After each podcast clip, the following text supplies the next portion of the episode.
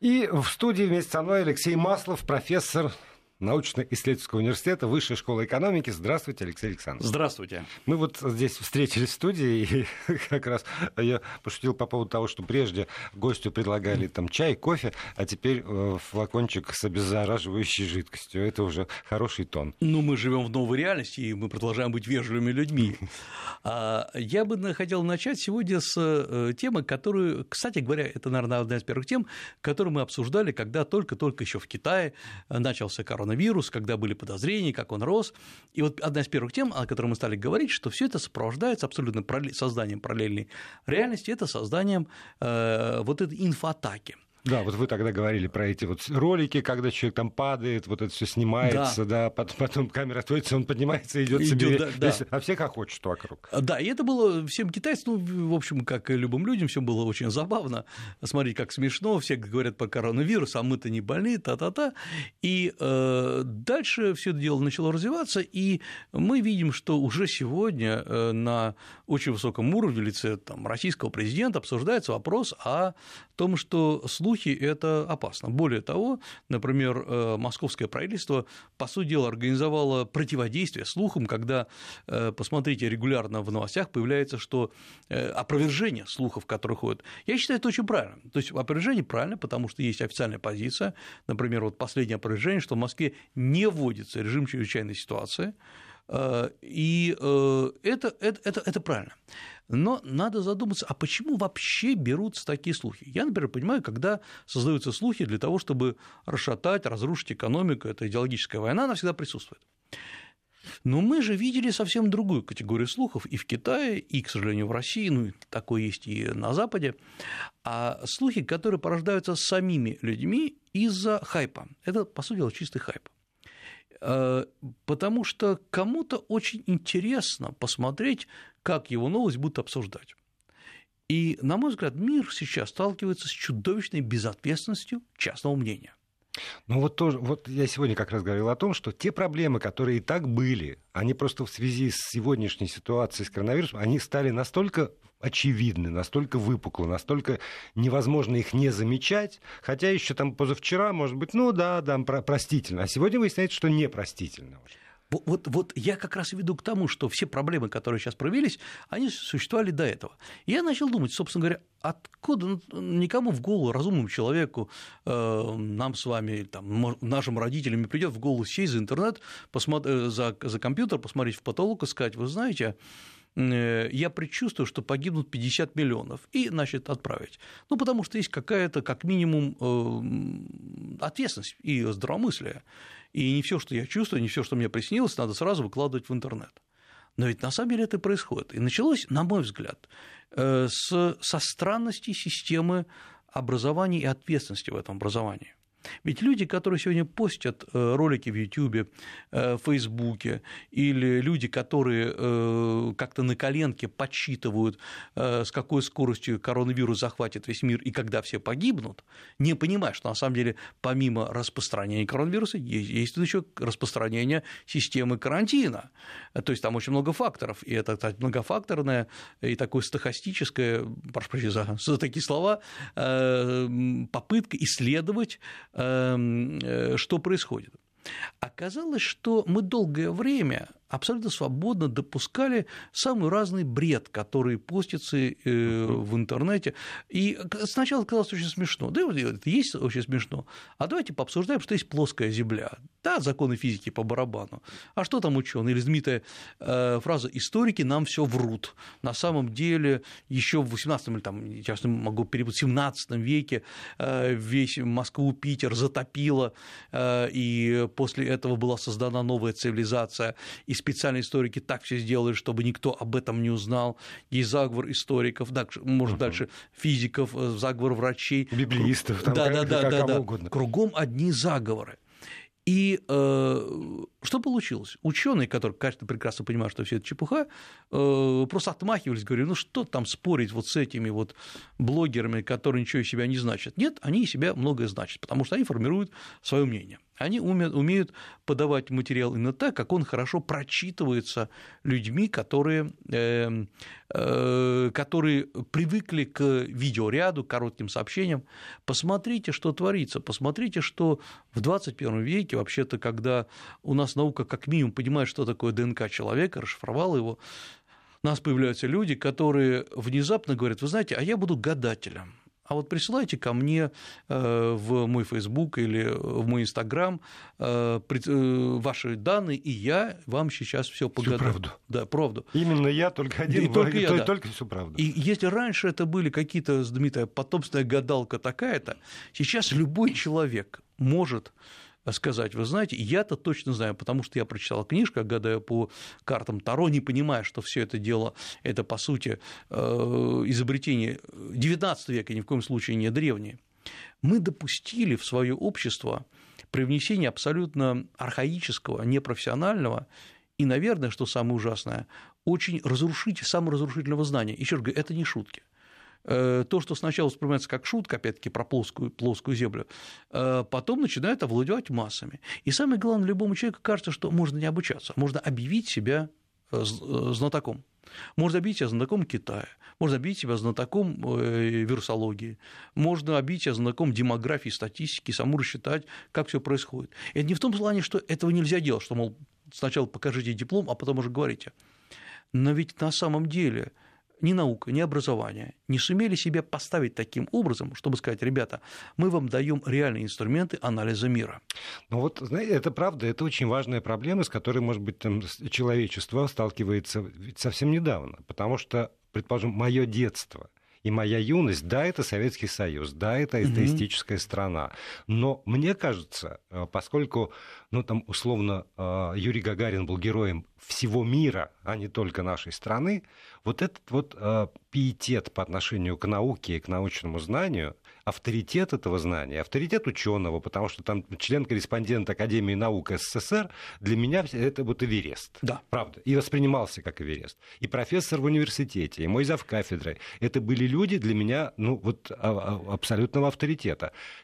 А потом как-то вдруг, внезапно, непонятно с чего, э, профессура перестала быть авторитетом, и академик перестал быть э, там, эталоном и Эверестом. Да, потому что, ну, во-первых, э, сам по себе академик, э, каким он умным не был, он не может формировать э, однозначно позитивное отношение к себе. Как лично к себе может быть. Там академик Гинзбург, предположим. Но отношение, уважительное отношение к науке, к образованию, к знанию формируется государством вообще-то.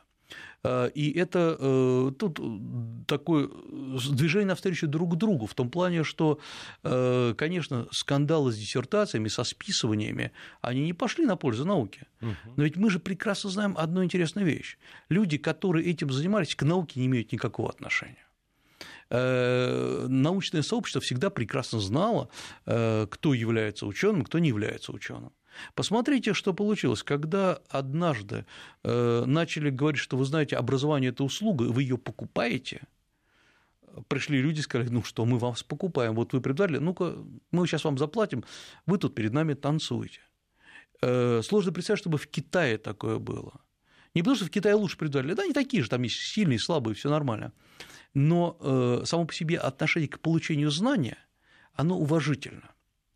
И я э, думаю, что вот этот колоссальный объем слухов, который пошел, когда каждый человек начинает себя считать экспертом, это крах абсолютной системы науки, образования.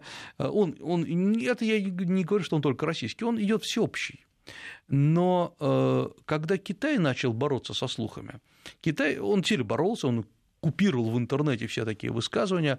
Э, интернет далеко не либерален в Китае, но Китай не дал распуститься вот этим слухам о том, что там тысячи, тысячи, там миллионы, миллионы людей погибнут. И вот один из, э, вот меня даже слушатели спрашивают, э, за счет чего Китай так быстро победил, а при этом действительно мы видим в Италии, в Испании колоссальный прирост вируса. Есть чисто медицинская история, но есть история дисциплины нации.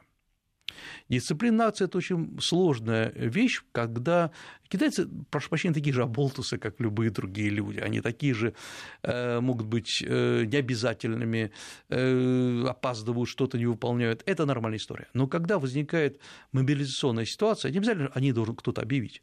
Когда она просто возникла сама по себе – люди собираются, потому что в Китае очень сильно, это еще установили ученые тайваньские и да, британские ученые в 60-х годах 20 века, о том, что уровень сознания Китая, так называемое, это коллективное или групповое сознание, в то время как в Европе и, наверное, в России это э, э, индивидуальное или индивидуалистическое сознание. Но вам всегда могут возразить, а вот как бы дисциплина хорошо, но равно тоталитаризм. А тоталитаризм плохо. Да. да. И, а без этого самого тоталитарного государства никакой дисциплины не будет. Грань а поскольку там э, демократия лучше, чем тоталитаризм, э, что, что доказала история там, человечества, Европы в частности, то тогда, значит, за все надо платить. Грань, грань безумно тонка, это правда. Э, и всегда э, есть опасность, когда э, переход, например, к жестким мерам, неважно, в образовании или в управлении экономикой, следующим шагом может быть просто закручивание гаек, прекращение всяких свобод и, грубо говоря, отрубание интернета. Да, это может быть. И вопрос в другом. Здесь как раз очень и очень важно, насколько государство способна обеспечивать механизмы самосдерживания. Мы почему-то всегда считаем, и что абсолютно неправильно, что есть государство, которое враждебное, которое нас все время хочет э, обуть, э, в плохом смысле этого слова, да, хочет нас обмануть, а, и есть народ, который постоянно должен что-то требовать у государства, э, и никогда ему не верить. А почему это происходит? Потому что государство часто просто берет и разрушает механизмы самосдерживания. И это нормально, потому что всякое государство пытается закрепиться на своей позиции э, настолько долго, насколько это возможно. И в какой-то момент, эм, вы знаете, есть такое понятие в медицине аутотуликоз. Это когда человек умирает, прошу прощения за не аппетитные подробности, да, да, и поджелудочная железа, поскольку она продолжает еще жить и выделять э, компоненты необходимые, она переваривает саму себя, потому что она думает, что еще все живет, она продолжает действовать. Вот такое страшное самопереваривание, она в кашицу, прошу прощения, превращается. Вот э, такое страшное переваривание характерно для деградирующего государства.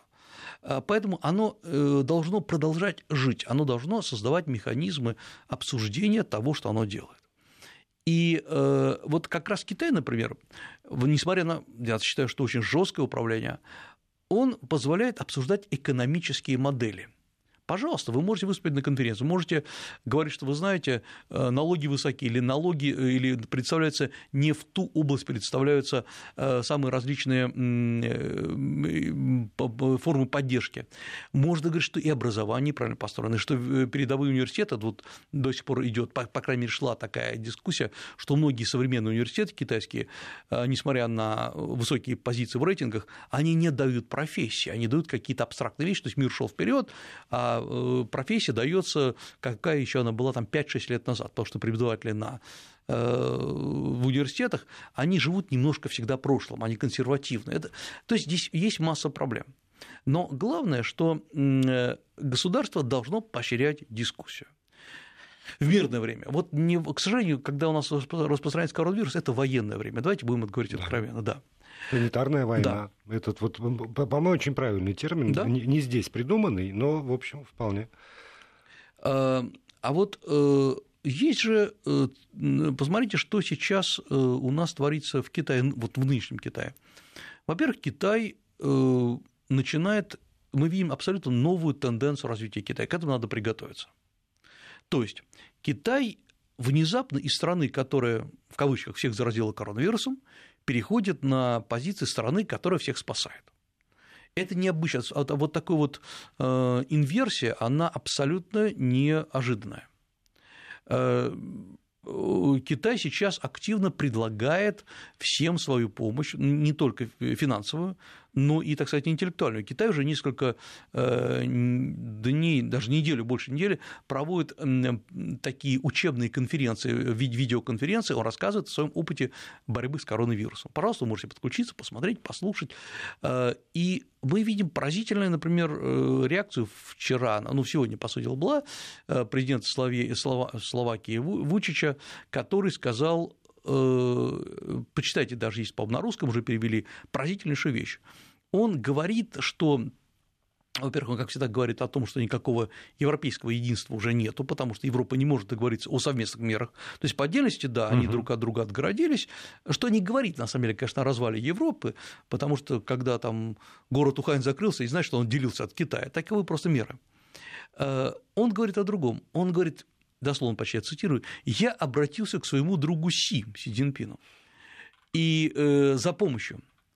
И э, только типа Китай нам может помочь, и я буду, когда все закончится, очень ему благодарен. Вот надо понимать, что э, здесь мы имеем три, три очень важных тенденции. Первое да, а почему он об этом говорит? А потому что по законам, по э, правилам Евросоюза вы должны все закупки, неважно, масок или выставлять на тендер сначала в Евросоюзе, а потом закупать за, рубежом. Э, он не может спасти свою республику, потому что он должен сначала с Евросоюзом договориться, который сам себя спасти не может. Второй момент, первый, кому он обращается, о ком он вообще думает? О своем друге Си. Конечно, у Си таких друзей много, будем откровенны, и он, наверное, не главный и не единственный. Но он говорит, что мы будем благодарны Китаю. Слушайте, до чего надо довести человека, он, я сразу скажу, он э, Вучич недалеко не глупо, он очень симпатичный человек, э, так по, по своим высказываниям, по всему, до чего его надо, э, да, прошу меня правильно, президент Сербии, да, до чего надо довести его было, чтобы он обратился вот впрямую к Китаю, потому что ему надо спасать свою республику. Это крайне важный момент и обещать, что э, мы потом будем благодарны вам. Это как благодарны? Э, когда это заявление делает человек на таком посту, как он, но это значит э, новые контракты, это значит, чем-то придется расплачиваться. Я не обязательно говорю деньгами. Китай это, вот, а, это просто иллюстрация того, каким сейчас будет Китай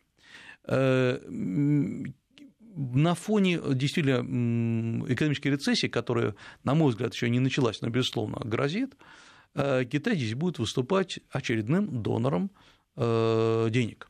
Да, но при этом э, в том случае, если Китай не, не упал настолько за, за это время, в силу самых разных причин, и коронавируса в том числе, да. что он будет просто не в состоянии быть донором, а ему надо будет решать тоже там внутреннюю проблему там, как свое родное население кормить, поить для того, чтобы там, поддерживать привычный образ жизни. Ну, Китай как раз э, это решает, потому что, еще раз говорю, финансовая подушка Китая велика. Это не значит, что он э, не понес потери, он понес колоссальные потери, и имиджевые, и финансовые. Но Китай, как всегда, вот у него готов пакет мер. Судя по всему, он разрабатывал не для этого случая, потому что даже гениальный Китай не мог предположить, что вот такое будет. И никто не мог предположить, что, честно говоря, заболевание, ну, в Китае это 86 человек, там 86 тысяч человек заболел, чуть больше, там, ну, Э, что это приведет к едва ли не краху мировой экономики. В принципе, это, как мы еще раз говорили, на, одном, на одной стороне весов э, не такое уж большое количество заболевших, э, а на другой стороне весов просто колоссальный кризис. Вот я думаю, что что сейчас принимает Китай? Во-первых, Китай действительно начинает освобождать малый и средний бизнес от НДС. Он и так небольшой, там 6-8% в зависимости от категории товаров, но это очень важно. Китай начинает э, кампанию по выделению больших средств на поддержку малого и среднего бизнеса.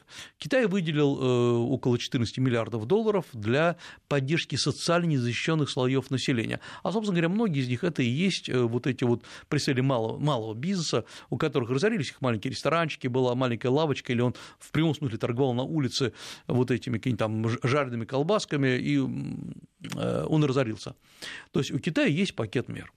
Но самое главное, это, понятно, что это расход. Я, я еще да, уточню. Да. А, есть гарантия, что там эти миллиарды, которые выделяются, они дойдут? Да, конечно. Это потому что это же тоже там в разных странах по-разному случается. Нет, в Китае все доходит. Я не могу сказать, что в Китае нет э, коррупции, там другая система. Там скорее э, система блата, как говорят в России.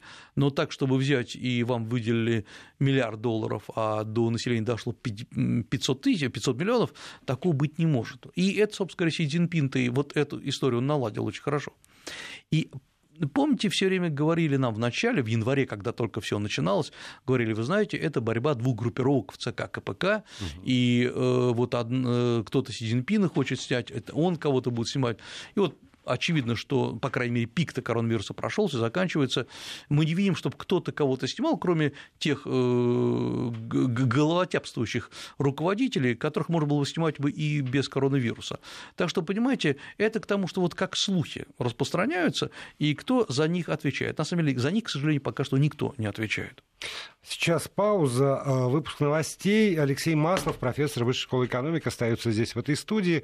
Э, я напомню наш координат 8 903 170 63 63 для тех, кому удобно писать в WhatsApp и Viber, и 5533, короткий номер для смс-сообщений. Если пишете смс слово «Вести» в начале текста обязательно. Продолжаем программу «Восточная шкатулка». Алексей Маслов, профессор э, Высшей школы экономики, здесь в студии. Вы пишете нам, и удивительным образом многие вопросы, которые присылают наши слушатели, совпадают совпадают тематически с тем, что вы говорите. Может, неудивительно. То есть люди пишут о какой-то своей ситуации, mm-hmm. но она вполне, по-моему, вписывается как раз вот в канву вашего рассказа. Потому что Китай, помимо всего прочего, действительно, мы в прошлой программе про это сказали, что трансформируется во многом в спасителя, потому что у Китая так или иначе э, к несчастью, может быть, для Китая, но есть наработанные технологии. И, скажем, сегодня я э, там, прочитал сообщение э, под заголовком «В Китае назвали главную ошибку европейцев в борьбе с коронавирусом». Естественно, открываю. И там э, со ссылкой на несколько человек, медиков прежде всего, mm-hmm. от министерства до профессоров медицинских вузов Китая, идет э, такой рефрен, что в Европе слишком мало заботятся о здоровье врачей что в Европе по сравнению с тем, что сделали мы в Китае, на, на ошибках, на своих, на уханьских ошибках научились, прежде всего защитили врачей, вот все средства защиты, там все эти комбинезоны, маски, там дезинфекция, все, все это прежде всего потому, что они работают. И там читаю сообщение из Кировской области про то, что врача, врач-терапевт, работаю с контактными, принимаю по 30-40 человек ежедневно, и ничего не дают. Говорят, вот купите марлю, шейте сами, сами там придумайте, как себя дезинфицировать. То есть это не только европейская ошибка, наверное, когда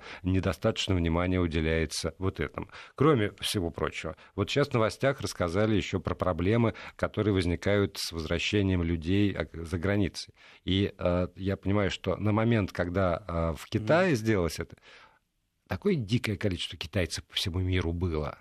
Да. Что, что это тоже была одна из проблем, с которой Китай работал для того, чтобы всех вернуть. Вот по этому поводу есть да, ну, какие-то примеры? Да. Технологии, опять же. Ну, во-первых, проблема в Китае остается, они ее признают, что сейчас самое страшное – это вторая обратная волна, когда возвращаются китайцы, которые были на карантине за рубежом, это и студенты, и туристы, и его, собственно говоря, они могут приносить этот коронавирус. Самое главное, что есть уже случаи реальные из Италии возвращающиеся китайцы, а, как известно, Италия – это самая, даже не самая посещаемая страна, а э, это обычно конечная точка долгого путешествия, когда китаец уезжает из Китая, он едет через Россию, он потом часто едет либо в Прибалтику, либо в Германию, и оттуда в Италию, шляется там по магазинам итальянским и возвращается, соответственно, в Китай.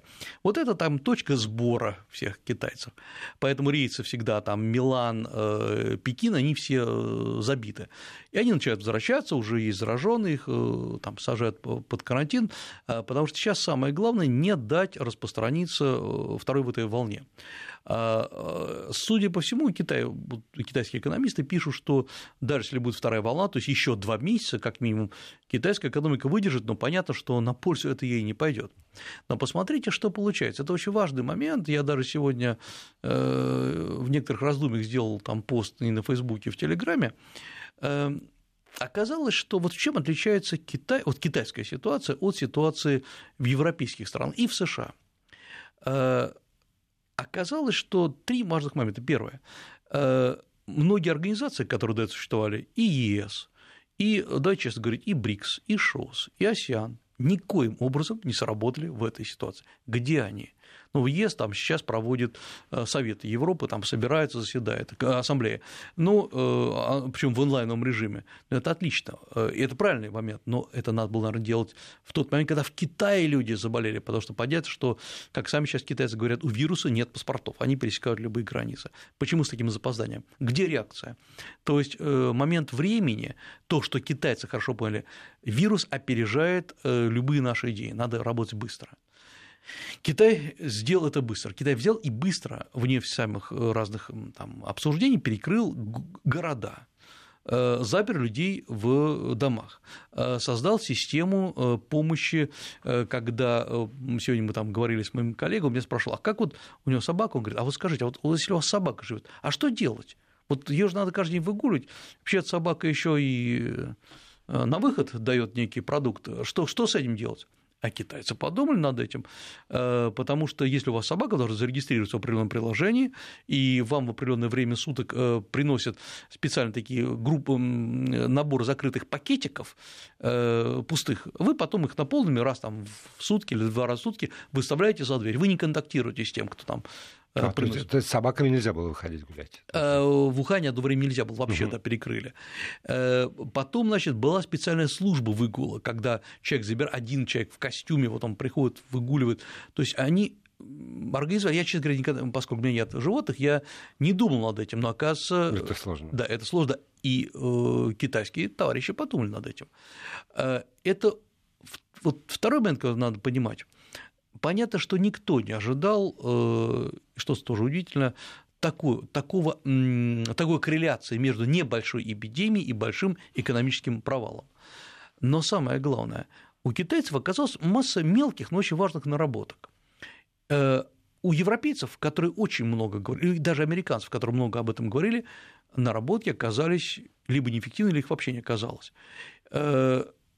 Посмотрите, а вот, эм, вот все эти миллиарды долларов, которые выделялись на систему здравоохранения, на организации чрезвычайных мер в случае чего там, урагана, техногенной катастрофы, вируса, э, я всегда думал, и, оказывается, я ошибаюсь, что есть какой-то план, очень точно. Если заболел там больше определенного количества людей, автоматически вступает там план А в действие, закрывается город, изолируется, такое-то количество комплектов защитных должно быть на, на каждый город, такое-то количество аппаратов, такое-то количество медикаментов и так далее. То есть идет э, разворачивание сразу, грубо говоря, госпиталей. Ну вот я, я был уверен, что вот система опять же, на моей юности, вот она так была прописана да. по, по шагам, алгоритм она была четкий. Система гражданской обороны в Советском Союзе реально существовала. И хотя над ней все смеялись, и хотя никто там в ней не хотел участвовать, и я не к тому, что давайте заново построим все бомбоубежище, но она существовала. Посмотрите, сейчас-то многие вещи, кстати говоря, Россия в данном случае отрабатывает систему ситуации очень неплохо. Ну, вообще-то у нас ну, там... Да, по сравнению с, да. с Италией, я, я, совсем Я хорошо. в самом хорошем смысле восхищен, потому что когда идет мониторинг в прямом режиме, когда э, там Мишустин показывает Путину, вот как там отслеживаются э, цены на продукты от Камчатки и Владивостока до Калининграда и не дают им подняться, это, это многого стоит. Это не решает все проблемы, но, по крайней мере, правильно контролировать ситуацию нужно. В Европе это какая-то странная ситуация, в США очень странная ситуация. То есть я вот сегодня тоже задал там в социальных сетях вопрос, мы что, не к той войне готовились? Мы к чему готовились? Э, вот великое счастье, э, что у нас нет реальной войны. Э, я имею в виду реальной войны с серьезным, смертельно, смертельным вирусом. Как мы вообще допустили такой подъем слухов? Это же вот только-только сегодня, да, Путин заявил, там сегодня, вчера он начинает заявлять о том, что это наносит существенный вред. Но ведь слухи-то мы, мы начали в январе об этом говорить все эти кликушества, которые распространялись, разве не они сейчас приводят к, в конечном счете к экономическим обвалам? Это, это не безобидная история. Когда начинается все с какой-нибудь девочки, которая гадает по картам и говорит, как хорошо медитирует, потому что она э, пообщалась с небом и один раз побывала где-то там, э, потом э, заканчивается тем, что другие люди начинают говорить, вы знаете, а мы еще из космоса получаем идеи о том, сколько людей заболеет, умрет, Угу. и кончи... да. Ну, а дальше паника, вот, Конечно, уже да, не конечно. контролируем. Конечно. И каждый раз хочется сказать, э, в том числе, ладно, и с и с этими людьми все ясно. Это просто проявление чудовищной необразованности. Фанта- И, и в этом наша вина. А вот теперь вот давайте вернемся в Китай, потому что про то, что Китай, собственно, добился этого нулевого прироста заболеваемости уж неделю, по меньшей мере, а, как мы знаем. А Значит ли это, что за эту неделю люди пошли на предприятия, которые были закрыты, что Китай начал работать, ну, если не в, не в прежнем режиме, то хотя бы там близко к прежнему режиму, и вот это вот Китай как фабрика по производству всего на свете э, снова начинает раскручивать маховик. Или еще рано об этом говорить? А, Нет, значит, э, очевидно, что Китай восстанавливается. И это восстановление идет очень-очень э, медленное. Но э, самое главное, что Китай э, начинает открываться.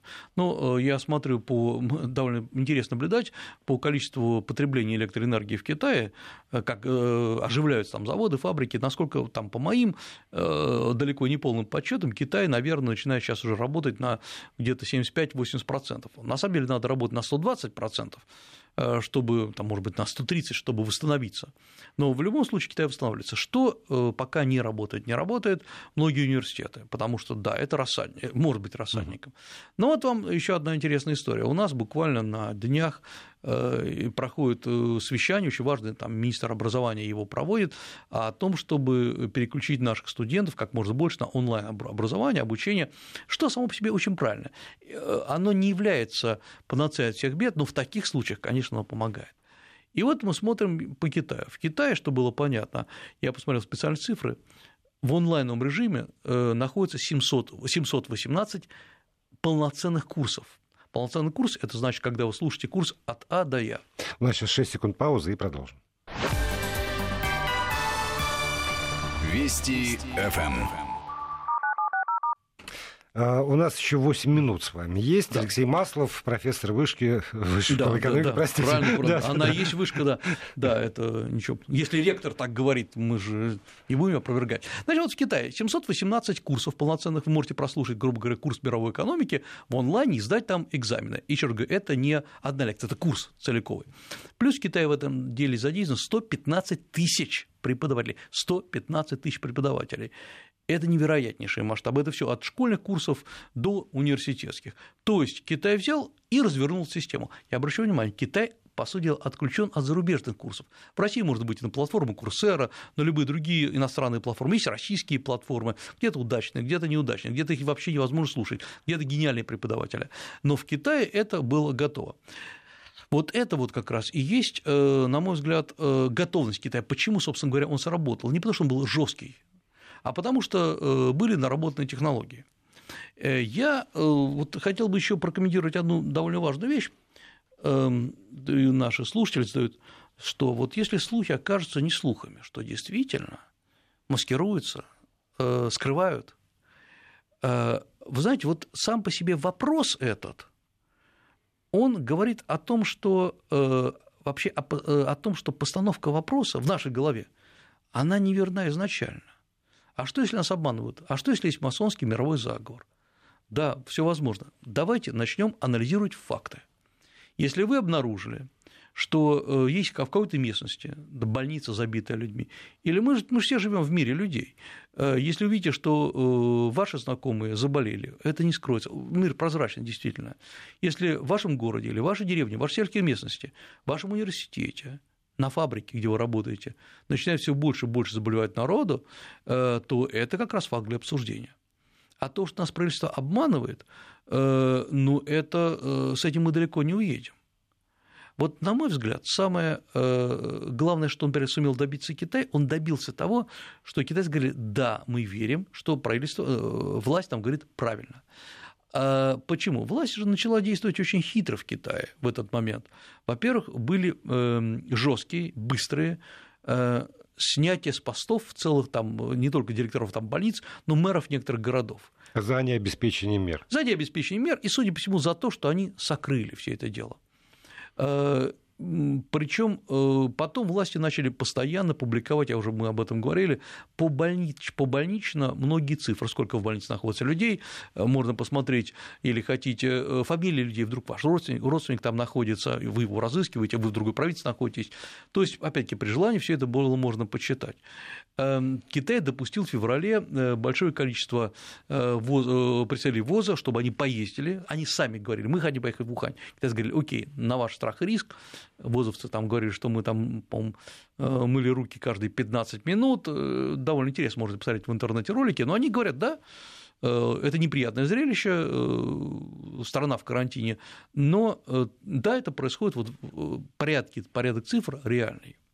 И вот то, что сейчас Китай очень хочет, он говорит, давайте мы поделимся с вами нашими технологиями бесплатно. Так, Китай, конечно, преследует свои меры, не надо вот, да, думать, что это за просто так. Это, конечно... Но в этой ситуации сейчас это действительно может быть спасением для, там, для, для людей, для регионов каких-то, для отдельных городов. Да, конечно. Э, потому что мы же видим, Европа сейчас не справляется. Э, а эм, в Китае, например, это тоже поразительно. Я напомню, что в Китае там в десятки раз было больше заболевших, в сотни даже, чем в России. Прошу прощения, слава богу, я про Россию говорю. Но посмотрите, почему в Китае не было ажиотажного спроса на продуктов? Почему там не очищали прилавки? Почему там не было, когда там в онлайне э, люди скупали все что угодно? Ну, потому что, да, первые дни такое было, даже снимали ролики, а потом все убедились, что продуктов много, ничего не происходит. Вы можете играть в онлайн, не надо никуда обходить. Вы есть там специальная доставка еды, типа вот наши доставки еды, вам приносят на дом, все, все спокойно. Вы можете из ресторана заказать. Просто многие рестораны были закрылись на прием посетителей, но работали в, в плане. Как кухня. Да, да, как кухня. И все успокоилось. Потому что власти вложили гигантское, я думаю, что гигантские усилия, даже не деньги, усилия в то, чтобы сбить волну слухов. Все, значит, вирус проходит, а экономика поднимается. Э, я не слышал, например, чтобы в Китае все говорили, а вы знаете, сейчас вот будет полный крах китайской экономики, что там делать. Китай говорит, вы знаете, вообще-то нефть упала там на 30%, даже больше. Э, нам, нам, нам лучше восстанавливаться, да, нам лучше конечно. восстанавливаться, да. Вот. Поэтому э, как раз Китай-то сейчас, несмотря на большие потери финансовые, он выходит на волне. Вот чему надо учиться, это борьбе со слухами. У нас вирусология хорошая, нормальная вирусология. И доктора у нас, э, вот все, с кем я беседовал, они же очень здравомыслящие. Посмотрите, ни один профессиональный врач никогда не говорил, вы знаете, все, все кошмар, да, кошмар. Да, да. да. Все говорят, да, все в пределах э, нормы для э, сезонного гриппа, да, он просто более вирулентен, более, более опасен, но, в принципе, вот этот R0, то есть способность распространяться, передаваться от одного заболевшего к другим, она в пределах каких-то разумных норм. Вот это говорят профессиональные врачи. Но опять-таки мы слушаем кликуш, мы слушаем людей, которые говорят, нас все время обманывают. Вот когда человек говорит, что нас все время обманывают, надо все-таки думать о состоянии своего сознания. Будьте разумными, будьте благоразумны, потому что, как ни странно, от вашего сознания зависит, в конечном счете, и состояние экономики. Да, но для этого нужна привычка думать, Алексей Александрович. Понимаете, вот, вот ужас-то с чем, с чем сталкиваемся. Что, а... что привычка думать, э, против которой так, так долго боролись большевики, да, да, да. она вот и вот и ушла. Э, она не сама ушла, она не то что попрощалась, э, махнула подолом и ушла этого мы же, это же мы добивались. Да. Мы говорили, слушайте, опять-таки, онлайн-образование, 15 минут в интернете вам хватит. Давайте мы вам покажем ролик про то, что историки нам врут. А давайте скажем, что на самом деле э, никакой физики и химии не надо знать. Я сейчас вам расскажу, как энергии из космоса передаются в тело, угу. и вы за счет этого сами, э, сами, э, сами развиваетесь. Мы на это закрывали глаза. У нас есть даже, я напомню, комиссия по лженауке, которая возглавляется вице-президентом Академии наук, и которая боролась там с какими... Очень, очень, очень правильные вещи там делались. Вопрос в том, что они многие знают, обычные люди. Если э, я не, не, нельзя критиковать эту комиссию, в конце концов, ее возможности ограничены, но пока э, она боролась, как боролась с какими-то частными явлениями, взросло поколение людей, я не сейчас не говорю про молодежь, оно вообще поколение, это есть и пожилые, и молодые, которые вообще верят только слухам, которые верят, для которых основной источник знаний – это интернет, для которых Инстаграм есть критерий истины. Вы хотели верить в Инстаграм, вы получили панику. По-другому не бывает. Все начинается. Э, я, я не критикую блогеров ни в коем случае. Среди них масса хорошо образованных, классных людей, которые умеют подавать информацию. Но вы игрались в это, вы получили это. Вы э, вместо того, чтобы читать книги, смотрели фильмы, а вместо того, чтобы смотреть фильмы э, на уровне анекдотов, узнавали информацию, вы получили сейчас панику, и по-другому не бывает. У меня, вот, ну, поскольку последние несколько дней я непрерывно должен говорить именно про это, у меня есть только один положительный момент во всей этой истории, что мы вынуждены будем пересмотреть свое отношение к очень многим вещам. Да. Вынуждены будем, и э, мне кажется, что это полезное полезная вещь, за которую, конечно, пришлось дорого заплатить. Полностью соглашусь. Спасибо большое, Алексей Маслов. До новых встреч.